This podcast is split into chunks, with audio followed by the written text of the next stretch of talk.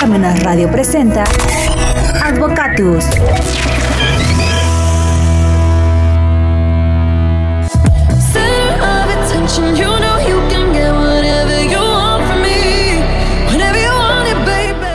Hola amigos, ¿qué tal? Buenos medios días y como siempre después de las 12 campanadas de reloj de catedral que se escuchan hasta aquí, hasta Parmenas Radio, damos inicio al programa Advocatus. Hoy, lunes 17 de enero, nos hace favor de acompañarnos el doctor Gerardo Hernández Barrena. Doctor, buenos medios días. Muy buenos días. Este, un, un placer estar con todos ustedes. Muchas gracias por la invitación. Estamos listos para platicar un ratito acá de este temas interesantes. Bueno, Perfecto, muchas gracias. Ya tenía rato que no nos visitabas, nos unos- tenías muy unos tres, abandonados. cuatro meses. Pero Muy- cuando gusten, acá estamos listos. Muy bien, perfecto. Y también nos acompaña, como siempre, Verónica con sus imprescindibles apuntes. Hola, Verón. Hola, un gusto estar con ustedes maestros y compartir la mesa y hablar de este tema muy interesante. Muy bien, perfecto. Bueno, el tema de hoy es cierre fiscal de las personas morales. Ese es el tema que vamos a desarrollar hoy. Un tema, pues, vigente, ¿no? Porque, pues, obviamente, es, es- ya- pero ya es el tercer lunes hoy, el tercer lunes de, de este año, De ¿no? este Va, año. va- bien rápido, a pesar de que es la quincena, va bien rápido. Pero si nos das permiso, Adelante. que Verónica abra sus apuntes Adelante. y nos eche algún rollito, por favor. Claro que sí, pues voy a abrir mis apuntes y pues vamos a poner en contexto sobre el que es este cierre. Primero pues quiero hacer referencia al artículo primero del Código Fiscal de la Federación que nos dice que las personas físicas y las morales están obligadas a contribuir a los gastos públicos conforme a las leyes fiscales respectivas. Es decir, que todos tenemos la obligación de pagar estos impuestos. Y para poner un poquito más en contexto, quiero hablar qué es un ejercicio fiscal. Igual el artículo 11 del Código Fiscal de la Federación, pues nos dice que cuando las leyes fiscales establezcan que las contribuciones se calcularán por ejercicios fiscales, estos van a coincidir con el año del calendario. Y cuando las personas morales inicien sus actividades con posterioridad al primero de enero, en dicho año el ejercicio fiscal será irregular debiendo iniciarse el día que comiencen las actividades y terminarse el 31 de diciembre del año en que se trate. Entonces, si nosotros entendemos este artículo, el ejercicio fiscal es un periodo de 12 meses en el que los negocios, las organizaciones tienen que presentar y calcular los informes financieros anuales y también devengar los impuestos. Y aquí van a entrar dos conceptos que son diferentes, porque existe el cierre contable y el cierre fiscal, que no es lo mismo.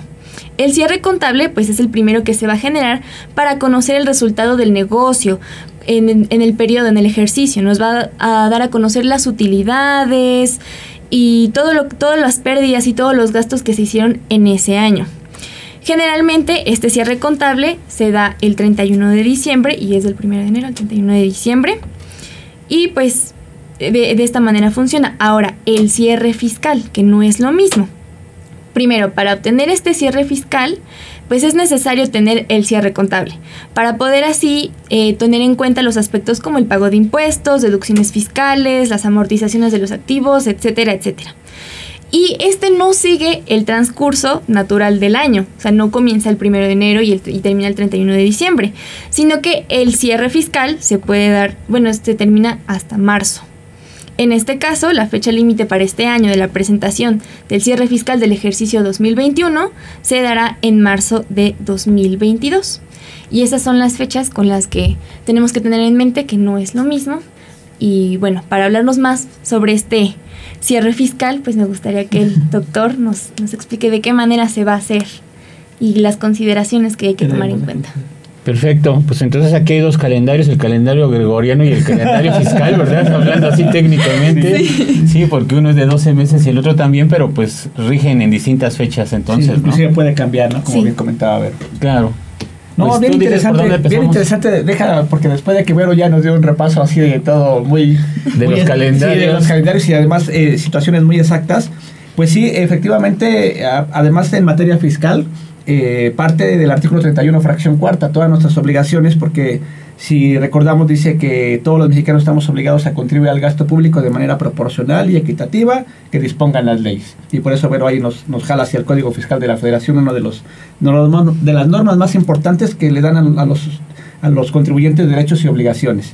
Pero bueno, en, en- ya en materia de- del cierre del ejercicio, pues resulta que la ley del impuesto sobre la renta, sobre todo en materia fiscal, es la que nos obliga a hacer nuestro cierre que presentamos efectivamente en el mes de marzo para personas morales, pero que nos conlleva hacer una serie de ajustes, de expedientes, de contratos, para que toda nuestra información sea este, exacta, Acorde. verídica, acorde, y sobre todo, como comentaba Vero también, es eh, algo que, no, que, que a veces no nos gusta o algo, es el pago de impuestos.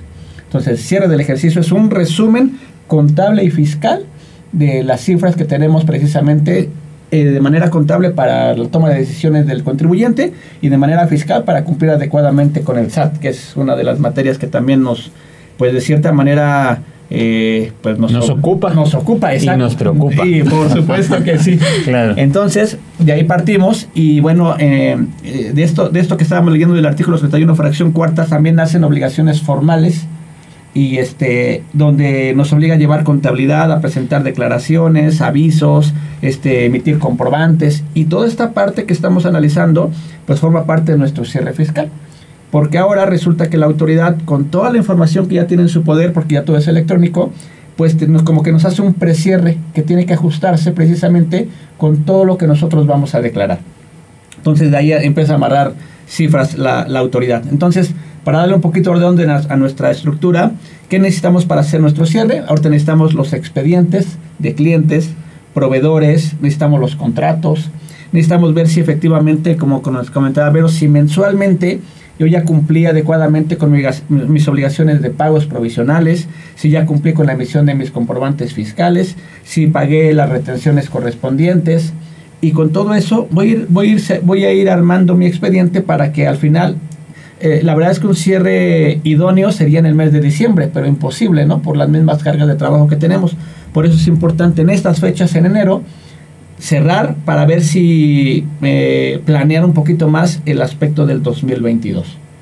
Pero si necesitamos este, ciertas, ciertas este, eh, información, tanto como contadores como el contribuyente, para la buena toma de decisiones y la planeación, como comentaba, del ejercicio 2022. Claro, porque todo se les junta, ¿no? Llega el momento en que se traslapa uno Sí, con sí, el otro y entonces, Es pues, correcto, ¿cómo, le. ¿cómo le hacemos o para? ¿Qué hilos jalamos, Sí, no? De hecho, por ejemplo, ahorita una parte importante, y yo creo que ustedes ya tuvieron también alguna plática sobre ello, la mayoría de personas morales van a cambiar a otro régimen. El 96% de empresas van a cambiar a un nuevo régimen. Oye, ¿y ¿qué tengo que hacer? Porque, espérame, estoy cerrando el ejercicio y ya me alcanzó otro que ni siquiera voy a tributar de la misma manera, sino va a ser diferente, ¿no? Entonces, ¿qué puedo jalar de esta información que me sirva para el, para el nuevo régimen que, que- que voy a tributar, ¿no? Claro. Entonces ahí es donde ya, ya desgraciadamente nos alcanza la reforma y pues ahora voy a tener que estar cumpliendo de una forma el año 2021 y de otra para 2022, ¿no? Pero bueno, eh, si nos regresamos un poquito al aspecto del, cierre del ejercicio, ¿qué es lo que tengo que considerar ya como una persona moral? Bueno, primero que nada no hay que perder de vista que por ahí el artículo 16 de la ley del impuesto sobre la renta y 17 me dice de la obligación que tengo de acumular mis ingresos.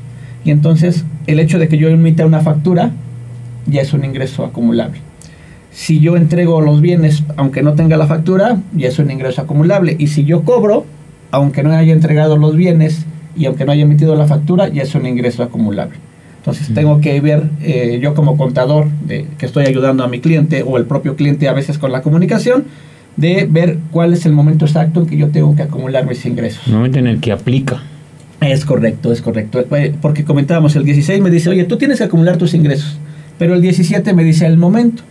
Entonces, oye, lo que te suceda primero, si primero metiste el comprobante, si entregaste los bienes o bien cobraste el bien, ya lo tienes que acumular. O a veces también los pagos parciales, ¿no? Lo- eh, esa es otra situación, los pagos parciales, que todo eso ya van parado en un comprobante. Si recibo, me presento mi comprobante y me dice, ¿sabes qué no tenemos? Te damos la mitad, ¿no? Es correcto. Ahí viene la, la excepción que Sí, confirma viene la regla. excepción, ahí es correcto. Y luego ver eh, el manejo de los anticipos también. Y bueno, eso es eh, respecto a, a ingresos. Y ahorita eh, muchos de los contribuyentes están teniendo un grave problema porque en el comprobante fiscal eh, hay que poner la forma de pago y el método de pago.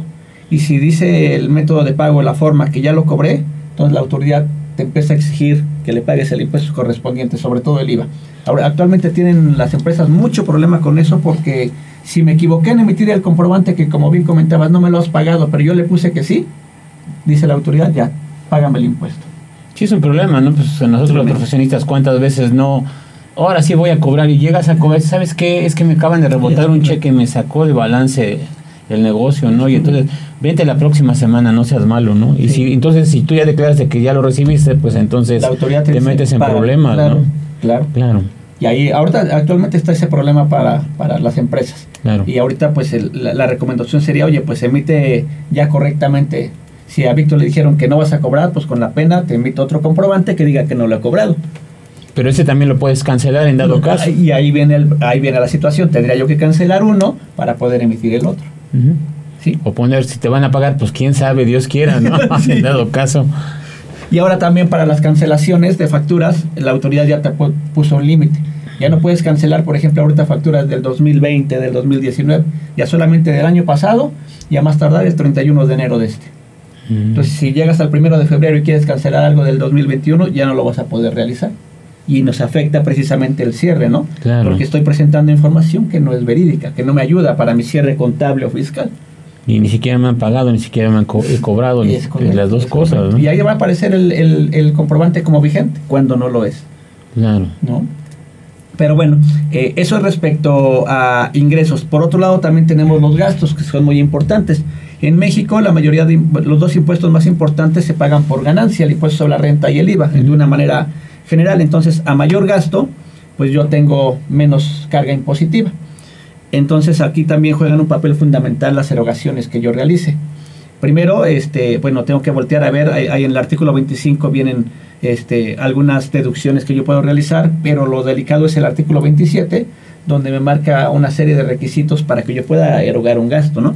Eh, su- suena contraproducente porque en el ingreso, este, si yo lo tengo en contabilidad, en el banco, en un comprobante, dice la autoridad, ya es un ingreso.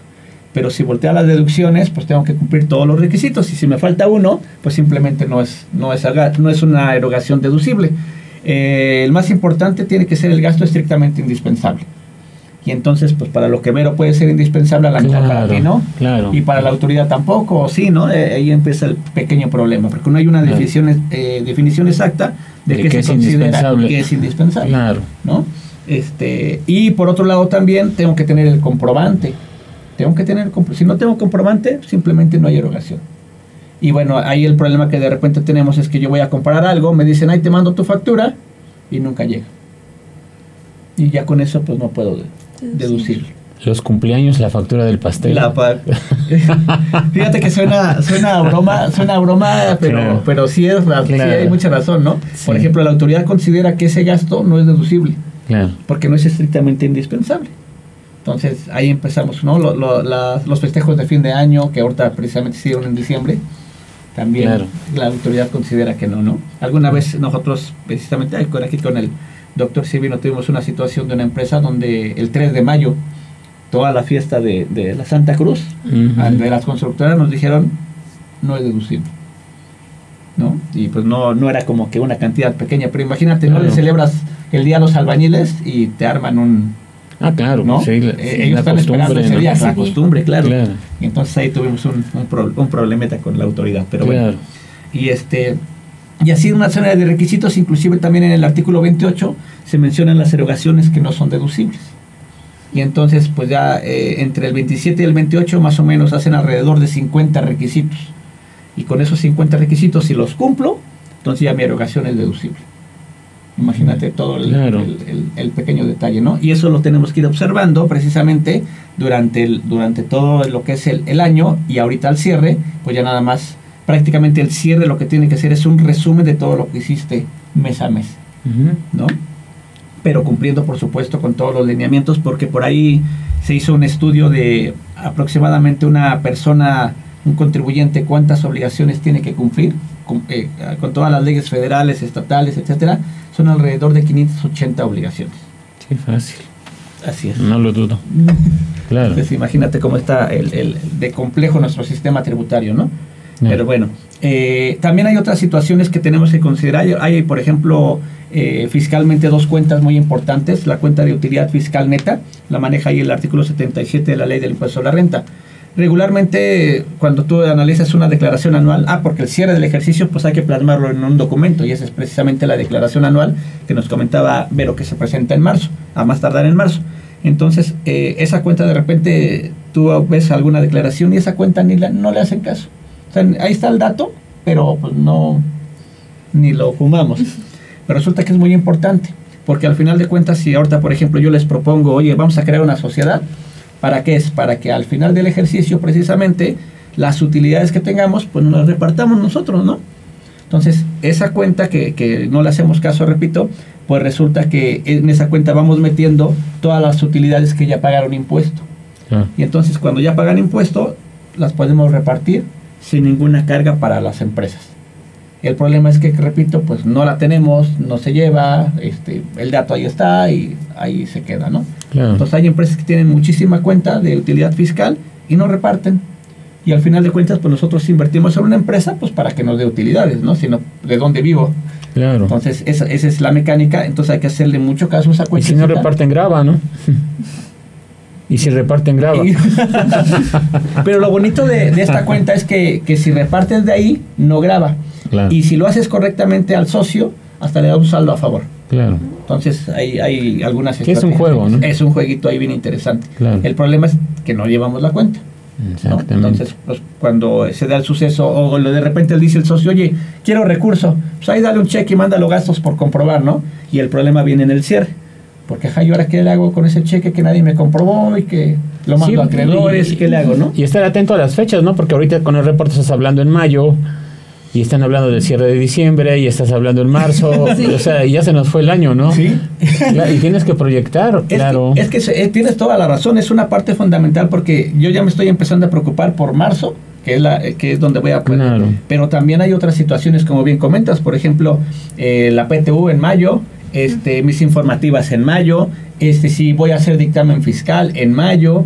Entonces son fechas así como que, como bien comentas, como que nos vamos todo el año ahí trabajándole para que no se nos pasen esas fechas importantes para nosotros. No, y, y todos los pagos, porque es verdad todo lo que dices tú, 500, pues fácil, sí se dan, ¿no? Porque además cuenta em- re- reemplacamiento, este, Claro. pagos de Ley tenencia. antilavado, Claro. este, los avisos, este, no, no, no es Claro, no es tan un- sencillo, ¿no? No es tan sencillo, no es tan Claro, sencillo. perfecto. Y bueno, y por ahí este, cada vez eh, se habla de simplificación administrativa en materia fiscal, pero cada vez al contribuyente le ponen más, más obligaciones, ¿no? Más, más situaciones que manejar. Hay una reforma muy importante en materia de, del Código Fiscal de la Federación, de los que nos hablaba Vero, donde la autoridad tiene la facultad de cancelarte tus sellos. Mm. Pues esa, esa empezó con unos, unas fracciones y ahora está así. Y es discrecional, ¿no? Y es discrecional. Pero el problema es que lo está haciendo la autoridad. Oye, no emitiste un comprobante, te cancelo sellos. Oye, este, no has cumplido con tus declaraciones, te cancelo sellos. Oye, que no este, le permites a la autoridad ejercer facultades, te cancelo sellos. Entonces, cada vez es como que está más restrictivo este asunto para los contribuyentes. Y el problema es que si te cancelan sellos, pues no puedes facturar. Y si no puedo facturar, no cobro. Y si, no, cobro, no hay pago. impuesto. Claro No pago, no pago y nóminas y toda esa situación, ¿no? Entonces se va arrastrando una cadenita. Y el problema es que estas, este tipo de cancelaciones se da sobre los contribuyentes cautivos. Exacto. Y volvemos a lo mismo. Y el omiso, pues eh, sigue. El 60% o 70% ya anda, ¿no? Y ese es el Feliz de la vida. Que- Sin sellos que le cancelen. sin sellos que le cancelen, sin obligaciones de cumplir que las 500 y tantas que comentábamos. Claro, Entonces es un pequeño problemita, ¿no? claro. Entonces, este, pues bueno, Y mucha la diferencia, ¿no? Muchísima, muchísima. Claro. Eh, eh, se menciona, ¿no? Que el- todo esto de la informalidad es un mal necesario, no lo dudo, porque también mueve mucha economía, pero también el hecho de que al contribuyente cautivo lo estén este, presionando, pues también es donde de repente explota también, ¿no? Claro. Y además el empresario buscando por otro lado el financiamiento, ¿no? Y que está carísimo, Claro, y que está carísimo, ¿no? claro. Entonces ya, nos, ya no sabemos que, a quién nos conviene más, si deberle al SAT, o deberle al banco, o deberle al, al, al proveedor, ¿no? Sí. Pero Claro, si no lo hacemos de esa manera, claro. ¿no? Bien, eh, regresando a nuestro tema, también hay una otra cuenta muy importante que también le hacemos poco caso, es la cuenta de capital de aportación. Esa cuenta también eh, hay que tener al, ci- al cierre del ejercicio y eh, lo que hace esta cuenta es que administra todo el capital de una empresa, todo lo que este, fuimos invirtiendo desde que nació la empresa Y esa nos ayuda también porque cuando hay una reducción de capital o una liquidación de una sociedad, esa cuenta de capital también nos permite pagar menos impuestos. Porque desgraciadamente, pues en México, si reduces capital, si distribuyes dividendos, si tienes una ganancia, pues hay que pagar el impuesto correspondiente. Entonces, todo eso tenemos que irlo planeando precisamente para que la carga de, de las personas morales, en este caso que estamos hablando, pues sea lo menor. Sí, muchas empresas suben y bajan su capital, ¿no? Como las constructoras, ¿no? De repente necesitan tener con mucho capital para verse bonitas y que les den buenas obras y va para arriba el capital, Sí, ¿no? sí. Y luego va para afuera el capital. Sí, Claro. Sí, entonces ese tiene un tratamiento muy especial, no nada más es de que yo quiera bajarlo o subirlo, no, no, tienes que hacerlo a través de esta cuenta, ver si hay que pagar un impuesto por bajar el capital nuevamente, pero sí muchas empresas lo utilizan como bien comentas para precisamente para los concursos eh, a nivel gobierno, para entrar a, a las obras, ¿no? A las grandes obras. Entonces empiezan ahí a jugar con capital. Claro. Entonces sí son de las situaciones que tenemos que, que ir analizando. claro. Y en, en materia contable también, como nos comentaba Vero, pues también es importante, hay un, eh, por lo menos para la declaración anual que tenemos que presentar en marzo, hay un estado de posición financiera o balance general y nuestro famoso estado de resultados, donde también eh, la ley nos dice al final, oye, pues de tu resultado contable, chécame o dime qué cambia con tu resultado fiscal, porque en teoría pues aparentemente podría ser el mismo, pero pues no hay partidas claro. que entran contablemente y fiscalmente, ¿no? Entonces hay que hacer una conciliación y entonces darle a conocer a la autoridad por qué fueron esos cambios, sí, entre lo contable y, y lo fiscal. Y por ahí hay una, una disposición que también nació, que me parece en el 2020, de los esquemas reportables. Porque en esos esquemas reportables también me dice, si tu diferencia entre resultado contable y fiscal es de más del 20%, me tienes que informar qué hiciste porque este, se me hace que hay una planeación ahí media rara. Entonces me informas si hay una variación del 20%. Entonces está, está interesante, pero una, una obligación más. Sí tienes que irte a confesar, ¿no? Sí, definitivamente. Claro. ¿no? Y bueno, eh, si soy persona moral como lo que estamos comentando, también mi cierre del ejercicio me permite eh, presentar correctamente mis pagos provisionales del otro año porque resulta que los pagos provisionales de un ejercicio se basan en los resultados del anterior. anterior. Del anterior. Entonces, a- ahorita, por ejemplo, si a mí me conviniera, eh, porque mi coeficiente del año anterior va a quedar pequeñito, entonces, pues de una vez presento mi declaración anual para que en febrero, eh, a partir de febrero, ya mis pagos sean menores. Si yo lo hago hasta marzo, pues entonces ya enero, febrero, ya lo pagué con un coeficiente más grande. Entonces, son cositas que tenemos que ir viendo. Sí tienes que ir, ir buscando el nivel, ¿no? El para, nivel. para no este jalar dinero indebido y, pagues otras cuestiones. Y- o, que- o pagar de más, Prioridades, ¿no? Sí, prioridades. claro, claro. Ahorita Claro. este, las nóminas, con todo esto de pandemia, las nóminas son prioridad ¿no? para mis trabajadores. Al final de ellas son de cuentas por los que obtengo algún tipo de ingreso. Igual las nóminas se ven afectadas porque pues obviamente con estas cuestiones de la pandemia pues igual. Sí. Y, y- y hablando, por ejemplo, también de eso, también en febrero se hace el cierre de la nómina. También hay un cierre de nómina donde pues también yo tengo que buscar si, si ver si al final del ejercicio a mis trabajadores les quité de más o les quité de menos. Ujú. Y entonces también se hace un cierre ahí de, de la nómina. Sí. A, a veces llega un buen dinerito. A veces. Casi nunca, pero bueno, a veces llega. Sí, a veces llega, pero bueno, aquí el, el- lo importante para el, el trabajador, sobre todo, pues va a esperar también mayo para sus utilidades, ¿no? Que, que les, que les llegan. Este, una parte es grabada, otra no es grabada, pero bueno, en, ahorita la atención del, del patrón sobre todo está en hacer su cierre correcto en febrero, porque fíjate que hay una parte importante eh, y, eso es real, el, trabajador, pues no sé, cada mes viene, por decir una cantidad, viene este, percibiendo mil, mil, mil, mil, y ahorita en febrero que hace su cierre el, el patrón, imagina que te diga, oye, te voy a dar nada más 900, oye, porque es que me equivoqué en el año y te retuve de menos, entonces te voy a quitar más ahorita. Pues el trabajador sí como que Claro, dice, oye, espérame, espérame, pues es error tuyo, ¿no? Ahí tú cúbrelo. claro. Sí, Pero- además tiene 30 días para corregirlo, ¿no? Sí, Nada tiene- más. Sí. Entonces Claro. ahí el problema es, ¿ahora qué hago? No dice el patrón, pues si, si es un dinero tuyo. Claro. Y el trabajador pues no se va a dejar porque él recibe su dinero mensualmente y ahorita le cambia el esquema, ¿no? Sí. Y, y también hay que tener mucho cuidado también, de hecho la autoridad ahorita nos dio hasta eh, enero, febrero para corregir si es que emití un comprobante mal. Porque ahí viene otro pequeño problema. Si yo como patrón, como persona moral, eh, hago mi nómina mal, todo se va en automático a mi declaración anual y cuando el trabajador desea en abril que presenta su declaración obtener su saldo a favor o presentar su declaración anual, no concuerda con la información que yo tengo y no le devuelven al trabajador.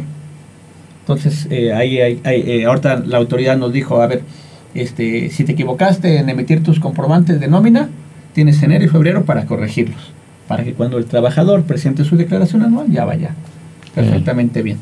Y si no, pues se lo llevan al baile, allá al trabajador. Al trabajador, al trabajador.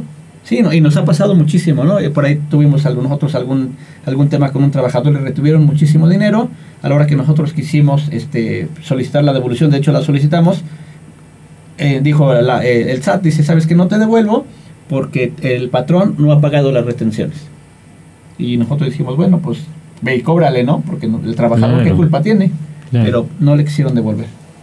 No le quisieron devolver porque el, el patrón no había pagado las retenciones. Sí, como estamos comentando en principio, no tienes que estar al tiempo más allá de lo que va a pasar. ¿no? Sí, sí. No, y yo como le digo a mi patrón, oye patrón, pues ya paga tus impuestos porque no me... Pero pues es uno ajeno completamente, Es ¿no? correcto. El que tiene la facultad es la autoridad de ir a cobrar, Claro. pero no el trabajador de exigir al patrón que vaya a pagar. ¿no? Pero pues no nos quisieron devolver por ese hecho. Pues es muy interesante todo este cierre, ¿no? El cierre fiscal, porque tienes que estar atento a muchas, muchas cuestiones, muchísimas ¿no? cuestiones. Muchísimas cuestiones. eh, Se ve como que todo está hecho, pero no. No, no, no, no, fíjate, ajá, eh, eh, y, y lo importante es llegar a este, a este ciclo, ¿no? Donde en enero, donde en enero, este, yo ya tengo que tener, como comentábamos, todos los expedientes, toda la información, para que si me falta alguna, cuando llegue marzo, o que yo que des- desee presentar mi declaración anual, todo esté en línea. Claro, Porque las sanciones vienen fuertes también, ¿no? claro. Entonces, por ejemplo, si soy eh, obligado a ley antilavado, pues tener todos mis expedientes, porque la multita nomás es de 113 mil pesos. Entonces, Por no estar atento, Por ¿no? no estar atento, por no presentar un aviso, imagino. Claro. Y la- ahorita también las autoridades andan con los requerimientos, salud. Perdón. Lo- con los requerimientos, pero fuertes. Entonces, eh, una multita ya por un pago, pues ya te salen unos 26 mil pesos. Sí. Entonces hay que estar atentos. Y si ahorita llego y ya me di cuenta que uno no lo pagué bien o que no presenté uno, rápidamente a corregirlo antes de que la autoridad se dé cuenta. Claro, se complica todo, ¿no? Todo, todo, todo se complica. Entonces es, es, es, es, es un estar acorde con los tiempos conforme se vayan dando, ¿no? Tenemos que tener incluso en forma anticipada toda la información ordenada, ¿no? Para sí. poderla procesar y, y después claro. digerirla, ¿no? Sí, como bien comentas, eh, pensar un poquito a futuro, ¿no? En- eh, ahorita, eh, digo, ya nos alcanzó el, el año, pero en enero yo ya tengo que estar viendo cómo voy a presentar prácticamente febrero o marzo, ¿no? Con todas las obligaciones que tengo. Porque de lo contrario, si llega el momento y no lo hice, ya puede haber consecuencias para los contribuyentes, que sobre todo son sanciones, ¿no? No, y es un abanico de cosas que tienes que cumplir, porque no nada más es una, ¿no? Sí. Dices, ah, bueno, el cierre, pero el cierre implica muchísimas... Sí.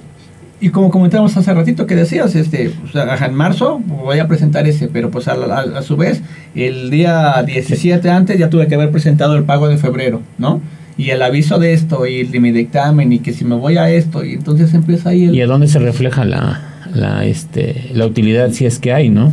Ah, hay que reflejarla, y si la quiero distribuir, y si no, y todas esas situaciones, ¿no? Y comentábamos hace un rato también, por ejemplo, ahorita la gente está así como vuelta loca con la famosa carta aporte. Mm, ¿no? Que si la tengo que utilizar, que si no, que si voy por carretera federal, que, y todo eso tengo que irlo viendo en este momento que estoy haciendo mi cierre del ejercicio. Y aunque no pertenezca al 2021, pues yo lo tengo que ir este, teniendo en mente, porque si yo traslado mi mercancía y no lo tengo, pues adiós mercancía. En muchos aspectos estamos, como estamos comentando en otro programa de radio, estamos en una transición, Tremenda. porque pues obviamente las cosas cambian, como tú dices, bueno, muchas personas morales van a cambiar Sí, sus esquemas, van a cambiar todo, ¿no? Porque pues obviamente así viene sí. las Sí, reformas, y- ¿no? Sí, así viene la reforma y además ahorita también nos está alcanzando un periodo donde dice la autoridad, este, te doy al 31 de enero, por poner el ejemplo, para que te cambies. Ah, pero si metiste facturas antes, las cancelas y las emites ya en tu nuevo régimen. Pero imagínate, regrésate a cancelar. Claro.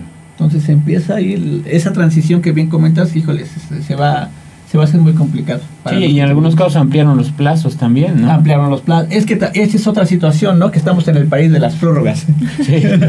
Entonces, te doy esta obligación, pero espérate, ¿no? Este, te doy un margencito para que, eh, para que, dice, de transición, para como, como, como para que te equivoques este, y ya a partir de determinada fecha ya no te puedes equivocar. Pero imagínate toda esta situación, ¿no? Para que aprendas. Sí, por ejemplo, carta aporte se va el primero de abril y se fue se vino prorrogando desde el año pasado. Pero creo que ya la tienes que tener ya extendida, ¿no? Sí, O ahorita, sea, el- ajá, es que por ahí también no hay que perder de vista el hecho de que nos hayan dado un periodo de transición no quiere decir que no la utilices ahorita. Lo que quiere decir es emítela. Si te equivocas, no te sanciono, pero ya la debes de tener. sí, porque si no la tienes entonces... Ay, ay, ay, claro, hay y sobre todo la mercancía, ¿no? Que es la que a veces nos, te recoge la mercancía la policía. Sí, porque obviamente hay un, exactamente un, un camión, un transporte, pues obviamente son millones de pesos, ¿no? Sí, un trailercito, imagínate, ¿no? Claro. Entonces, no, hay que llevar esa famosa carta aporte. Mal elaborada, sí, mal elaborada, pero ya la tienes que llevar. Sí, no, está, está tremendo todo este, Sí, sí, sí. e- este cierre, ¿no? Digo, es- realmente no es en es paz, ¿no? una de las cositas que, de las muchas que tenemos, claro, que tenemos que cumplir. No, pues está, está gigantísimo. Tremendo. Pero bueno, el tiempo, no sé cómo andamos del tiempo, pero bueno, este... Adiós. Ya no, ya no del tiempo. Este, ¿Con qué cerramos ese tema tan interesante? Este, pues no. Creo eh, que ha de haber varios puntos Sí, así. muchísimos, muchísimos, pero de manera general lo que yo, yo le diría a, a- a la gente que nos está escuchando es eh, tengan ya todo a la mano, todos sus papeles de trabajo, sus contratos, sus expedientes, este, sus cifras, este, eh, yo creo que si hicimos bien las cosas de manera mensual, eh, como comentábamos al inicio, el cierre tiene que ser solamente un resumen de lo que yo hice en el año. El, el- el- la gran situación que se da de repente en los contribuyentes es que si en un pago no lo hice bien y luego quisimos corregir en el otro, etcétera, pues eh, llegamos a una bola de nieve que al final no la vamos a poder soportar, ¿no? Entonces, si lo planeamos correctamente, repito, el cierre tiene que ser solamente es un resumen amparado con toda la información que comentamos durante este esta media hora de programa. Entonces, este, la recomendación es cierra lo mejor posible tu ejercicio. Mucha información ya está precargada en- en- en- con el SAT. Entonces, toma como base eso para que no tengas ninguna diferencia con, con las autoridades. Entonces la disciplina y la planeación Definitivamente. Es importante, ¿no? Son importantes. Sí, Y se van a reflejar en marzo en marzo. para las personas morales, que es nuestro tema. Para bien o para mal, en marzo se refleja. Sí, ¿verdad? Y ya, así como vamos, va a ser pronto. Pues muchas gracias, doctor. No, te agradece tu, tu presencia una vez más y pues esperamos que no nos tengas tan No, abandonados. no, no, claro que no. Muchas Atentos a la gracias. invitación. Ahí andas en cursos y cursos, ¿verdad? Sí, sí, sí, ahorita precisamente por todo esto de, de los temas, ¿no?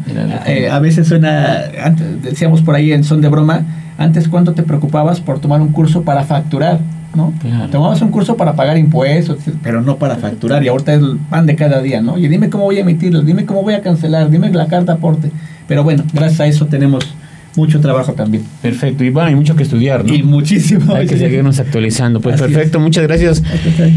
Ibero, ¿qué nos traes en el cierre de tus apuntes? En el cierre de los aportes es algo bien importante. Bueno, las obligaciones, eh, dejamos de lado tanto las obligaciones fiscales y pues no cabe duda que los casos de COVID están aumentando muchísimo en el país y en el mundo. Para cerrar mis apuntes, pues quiero dar esta información que el doctor Tedros de la ONU dijo que el miércoles 12 de enero se registró la cifra más alta de casos COVID en el mundo en una semana. 15 millones. Y pues bueno, destacó en su rueda de prensa que todas estas infecciones las provoca mayormente la variante Omicron. Es por eso que él exhorta a toda la población a que se vacunen y a que sigan manteniendo todas las medidas de seguridad y de sanidad para evitar que esto se termine en una desgracia. Entonces, pues eh, con esto cierro mis apuntes pidiéndole a todos los, los que nos escuchan que no bajen la guardia, que si no se han vacunado, que por favor lo consideren y que tomen en cuenta que es muy importante utilizar el cubrebocas, el lavado de manos, sanitizantes y la sana distancia, para que todos estemos muy, muy bien. Pues hay que ver la sanidad y la serenidad también, ¿no? No vean televisión porque nada más nos altera ver todo lo que está pasando, ¿no? Entonces, este, con calma. Y obviamente acatando todos y cada una de las medidas. Así es. Perfecto. Pues se les agradece, muy amable, gracias, gracias. saludos, Hasta bye. luego. My heart. Parmenas Radio presentó Advocatus.